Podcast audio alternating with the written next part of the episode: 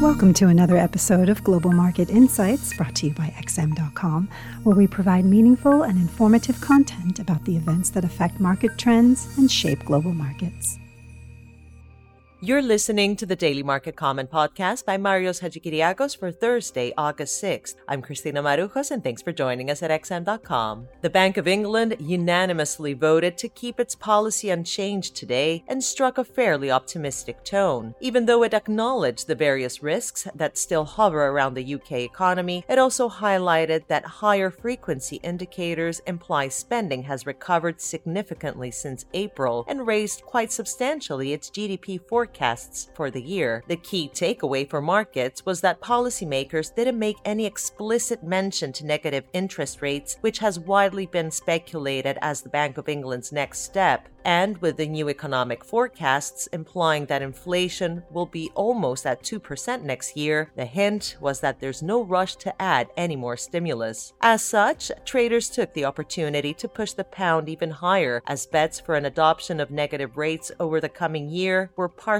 trimmed. Overall, the pound has staged a remarkable rally lately, capitalizing mostly on a weaker dollar and stronger risk appetite, but also on improving domestic data and perhaps some hopes that a powerful comeback in the euro area will spill over into Britain as well. But unless the dollar continues to collapse, it's difficult to envision this rally stretching much further. Because UK inflation expectations remain much higher than the US or Europe, Britain now has the lowest real interest rates in the developed markets by far, which is typically anathema for a currency over time. Combined with the unsettled Brexit saga, this may ultimately come back to haunt sterling. In the broader market, optimism remains the driving force. Stock markets continue to march higher. The S&P 500 is now just 2% away from its record high amid growing expectations that the new stimulus package may be closer to the 3 trillion dollars the Democrats are pushing for rather than the 1 trillion the Republicans want. In a nutshell, the Democrats, led by House Speaker Nancy Pelosi, are playing hardball, sensing that they have far more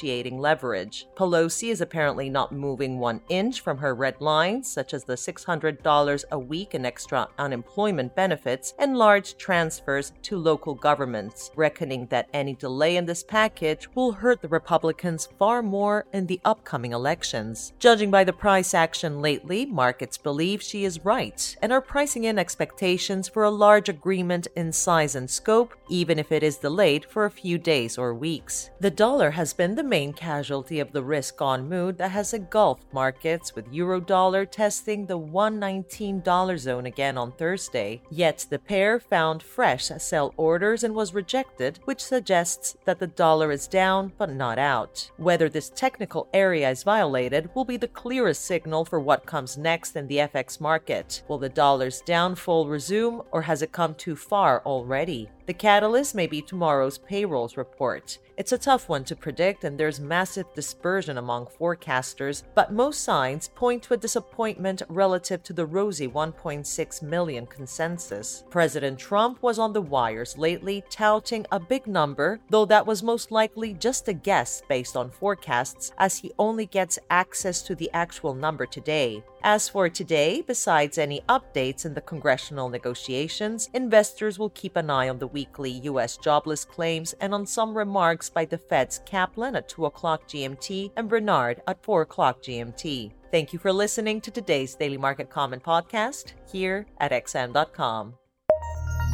Thank you for listening to another episode of Global Market Insights brought to you by XM.com. For more in depth technical and fundamental analysis, be sure to visit www.xm.com forward slash research.